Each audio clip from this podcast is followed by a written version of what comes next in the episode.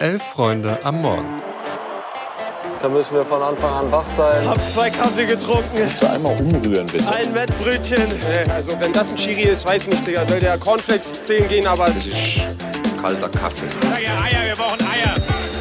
Es ist Mittwoch, der 25. Oktober. Herzlich willkommen bei Elf Freunde am Morgen. Ich bin Luis und an meiner Seite ist Eva. Guten Morgen, Eva.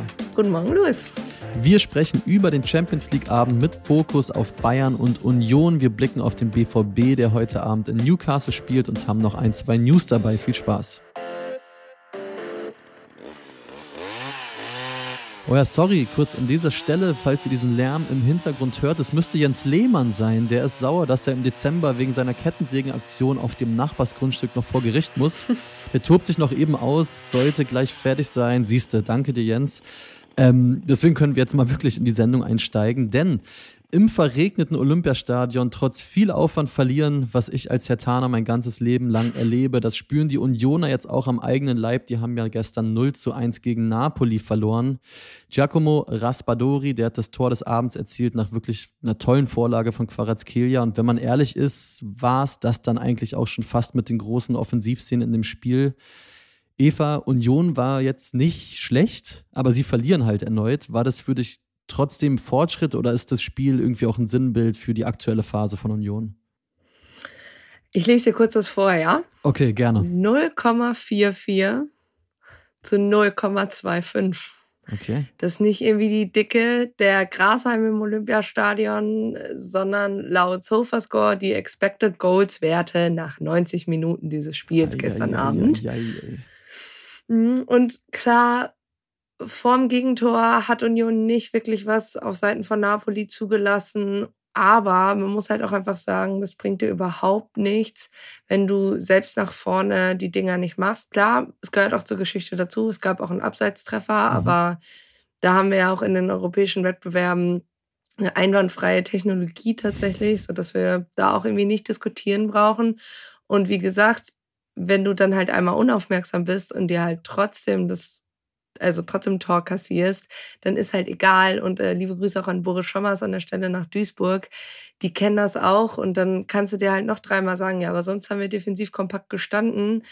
Bringt dir halt nichts, wie gesagt, weil die Offensive, die war einfach zu schwach in dem Spiel. Mhm. Und dann ist es eben so, Union Berlin befindet sich in der Situation, ihr habt es gestern hinlänglich besprochen, da verlierst du das dann und dann hast du neun Spiele in Folge verloren. Und klar kann man dann sagen, ey, erste Halbzeit sah nach einem alten Union aus, die Kompaktheit, Mhm. auch die Aggressivität in den Zweikämpfen etc.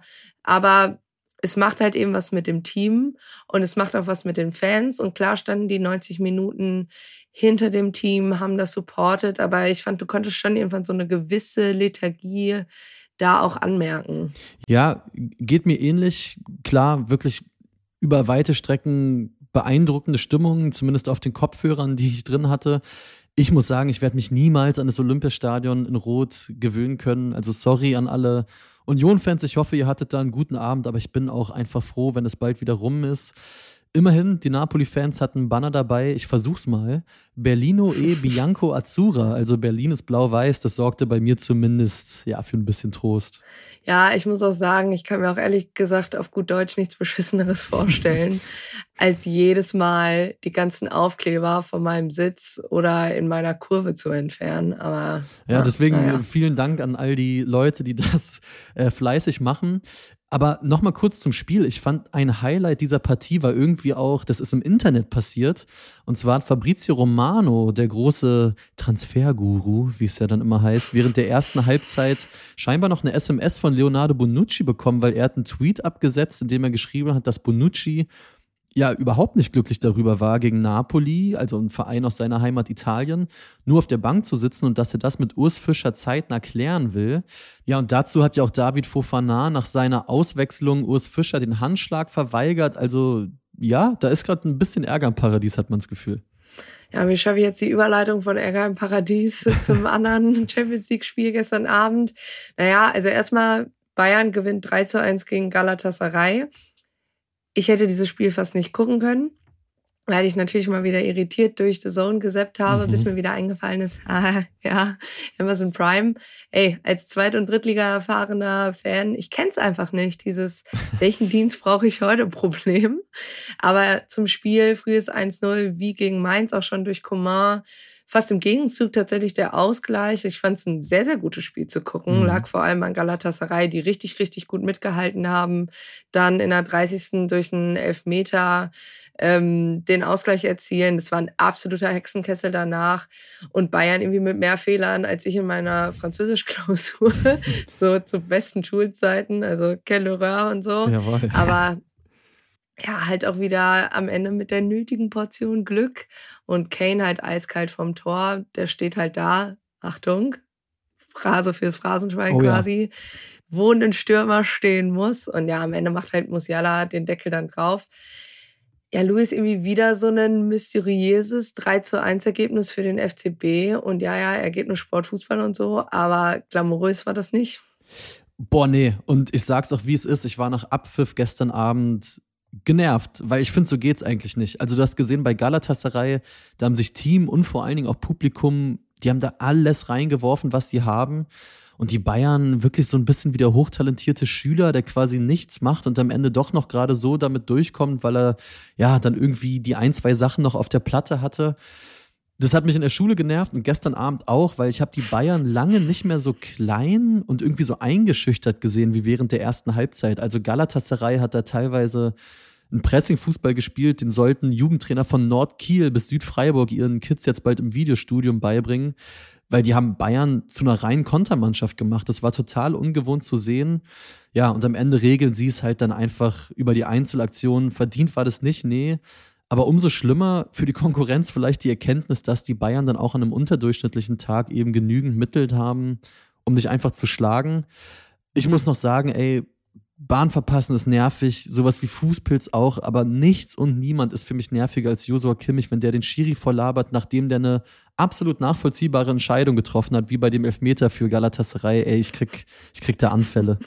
Ja, mehr, mehr, mehr Ecken schießen, weniger meckern, beziehungsweise bitte weniger Hecken schießen. Ich verstehe nicht, wie der die immer noch bei Bayern machen darf. Es, auch wenn vielleicht mal eine gute dabei ist. Es war auch in dem Spiel wirklich wieder heftig, aber Thema nervig vielleicht noch die Stimmung bei Galatasaray einerseits wirklich super geil, also wie da das ganze Stadion zum Teil mitmacht, das ist krank, aber ich bin nicht wirklich der Fan von diesem kollektiven Gefeife beim gegnerischen Ballbesitz. Wie geht's dir da? Nee, bin ich bei dir. Man kennt das ja eigentlich nur, wenn äh, ein Bundesliga-Verein gegen RB Leipzig spielt und die sind halt noch nerviger als Gefeifer. Aber ja, ich bin dann auch eher Team richtiger Support und das haben die dann aber ja auch gezeigt in dem Spiel. Ja, das stimmt und vielleicht noch hinten raus eine meiner absoluten Lieblingsstatistiken im Fußball, weil ich finde die unglaublich. Die Bayern haben bis heute nie, nicht ein einziges Mal ein Pflichtspiel verloren, wenn Kingsley Coman ein Tor geschossen hat. Und der hat heute sein 65. Tor für die Bayern gemacht und in diesen 57 Spielen, in denen er getroffen hat, hat Bayern 54 Mal gewonnen. Also schlagt's gerne nach bei transfermarkt.de, wenn ihr wollt. Und ihr wisst jetzt, wenn nächstes Mal Kingsley Coman eine 10 Minuten Tor macht, dann ist die Messe auch eigentlich gelesen.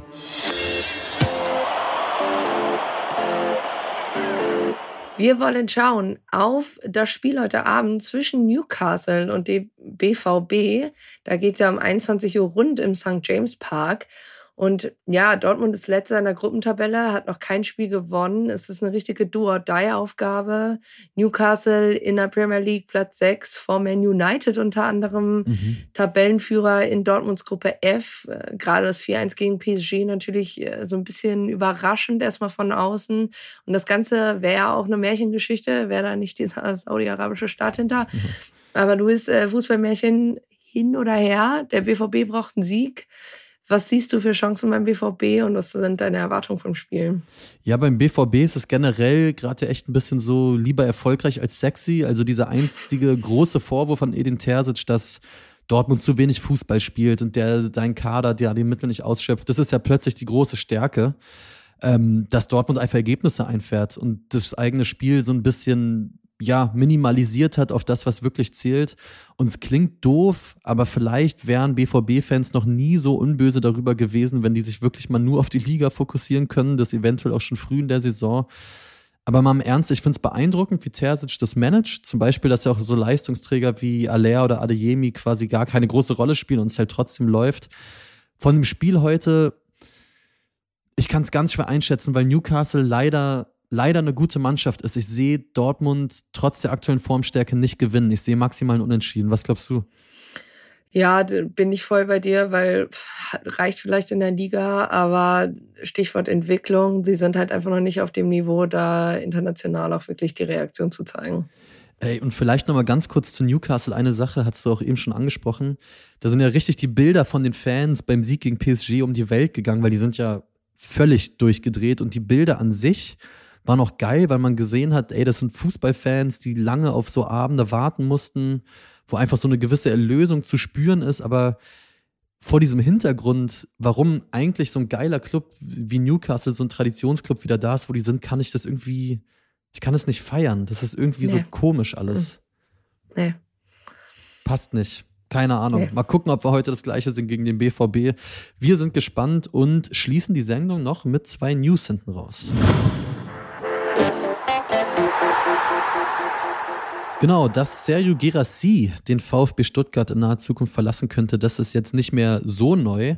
Aufhorchen lässt allerdings die Summe, für die der aktuell beste Stürmer der Liga den Club bereits im Winter verlassen könnte, wie erst Sky und später dann nämlich auch Fabrizio Romano berichtet haben, liegt die Ausstiegsklausel von Girassi im Winter bei unter 20 Millionen. Romano schreibt konkret von 17,5 Millionen.